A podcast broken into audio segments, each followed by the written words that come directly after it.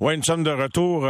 Parenthèse soccer, on revient avec Guy Boucher tout à l'heure sur les matchs, entre autres, de la Coupe Memorial, un peu de finale aussi. Stéphane Leroux, la poche bleue. Mais Philo qui est avec nous après son match de baseball hebdomadaire avec son fils. Bonsoir, Jérémy. Salut, Mario. Alors, match de soccer demain, un match de championnat canadien pour le CF Montréal qui a perdu à son retour en action à MLS le week-end dernier. Oui, écoute, le championnat canadien, un peu toujours bric-à-brac, Mario. Le CF Montréal, qui est champion défendant, doit jouer contre une équipe MLS en demi-finale, alors que Vancouver, de l'autre côté, qui a même pas accédé à la demi-finale l'année passée, a l'opportunité d'affronter une équipe CPL. Non seulement le CF Montréal, champion défendant, doit jouer une équipe MLS en demi-finale, mais doit les jouer contre le Toronto FC sur la route. Qui essayait de me l'expliquer, celle-là, je la comprends pas. Et là, on vient de nous apprendre cette semaine qu'il n'est pas impossible que la finale du championnat canadien se joue sur deux matchs. Mais on n'est pas encore certain. On va décider ça après la demi-finale. On invente les règlements à mesure? C'est quoi? On s'ajuste à une situation incontrôlable? Explique, Philo. Non, ben écoute, Mario, ça fait trop longtemps que ça dure.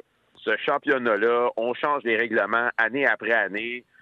Juste pour dire aux gens qui nous écoutent là, puis qui sont peut-être pas au courant, il y a 2 semaines, Toronto a joué contre Hamilton la finale du championnat canadien 2020, l'année où il y avait eu la COVID, où on n'avait pas pu jouer la finale. Mm-hmm. Ils viennent de la jouer il y a 2 semaines. Fait que Toronto, ils viennent de gagner le championnat canadien 2020. Fait que essaye de suivre ça, puis c'est ça. Bonne chance. Bonne chance, exactement. Ça me fait penser à Back to the Future quand on est perdu dans le 2 ou dans le 3 puis qu'ils sont obligés de prendre un tableau pour t'expliquer dans quelle année qu'on est rendu. Là, c'est un petit peu ça. Fait que je peux te dire que du côté du CF Montréal, on se gratte aussi un peu la tête à savoir comment se fait-il qu'on peut, au milieu du tournoi, nous informer qu'on réfléchit à la possibilité de jouer une finale sur 2 matchs. Mais bon, ça, c'est une autre histoire. Demain soir, ils vont se présenter au BMO Field contre le Toronto FC qui connaît pas une saison extraordinaire. Là, on dirait que c'est une équipe qui attend l'arrivée de Lorenzo Insigné cet été, la grande vedette qu'ils ont signé. Et la mauvaise nouvelle pour le CF Montréal, c'est que tu rentres là avec 2 joueurs qui sont normalement 2 titulaires importants, Georgie Mihaljevic et Kamal Miller, qui ne seront pas disponibles pour ce match-là. Ils sont blessés tous les 2. Mais du côté du Toronto FC aussi, il y a des gars blessés comme Jonathan Osorio et compagnie. Ben, ça fait toujours des bons matchs, les matchs de championnat canadien, parce qu'on le sait, si jamais c'est l'égalité au bout de 90 minutes, on ira à la fusillade.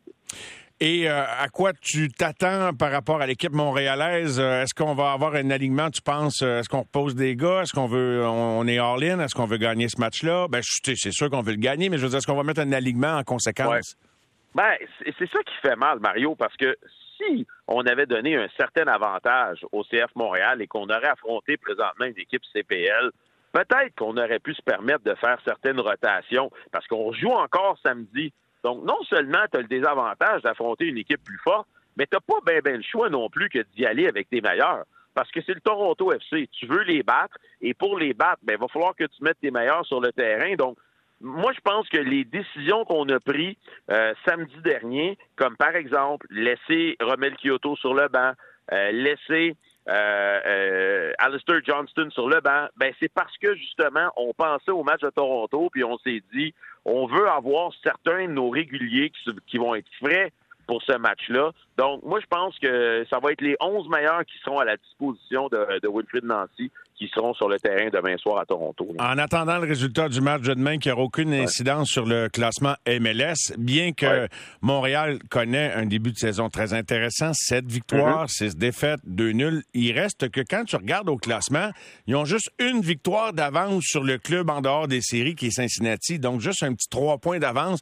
Alors, j'espère qu'ils vont retrouver la pause. Quand tu as le momentum, c'est pas une bonne affaire. Là. J'espère qu'ils vont retrouver le niveau de compétition qu'ils nous ont montré dans leur séquence positive d'avant la pause de 3 semaines.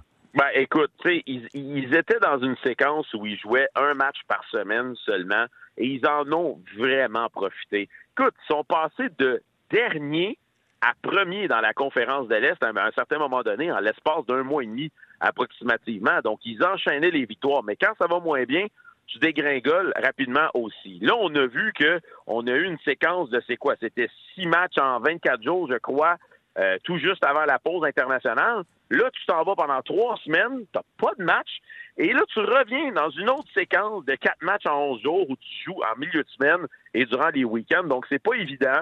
Ajoute quelques blessures à tout ça. Je pense que la séquence des prochains jours sera pas facile pour les hommes de Wilfrid Nancy, ça c'est certain, mais si on continue d'utiliser l'effectif comme Wilfrid est en train de le faire présentement, c'est-à-dire faire certaines rotations, donner des repos occasionnellement à certains, moi je pense qu'ils vont être gagnants à la fin de l'histoire, à la fin de la saison, où est-ce que tout le monde va avoir des minutes dans ses jambes, mais aussi sera assez frais et dispo pour compétitionner dans les matchs les plus importants. Donc, il ne faut pas se stresser avec les défaites des dernières rencontres puis dire on change le plan de match complètement. Il faut continuer sur la même lancée, puis moi, je pense qu'ils vont être bien corrects. Bien, gros merci, Philo. On va suivre ça demain, puis on va s'en parler après le match. Puis je pense que tu as apprécié l'entrevue avec Jean Martineau. D'ailleurs, on va la mettre disponible dans les audios. Oui. C'était bon, ouais, franchement. Très bon. On s'en reparle bientôt. Merci, Philo. Bye-bye. On revient avec Guy Boucher et Stéphane Leroux, La Poche Bleue aussi. Toute une heure.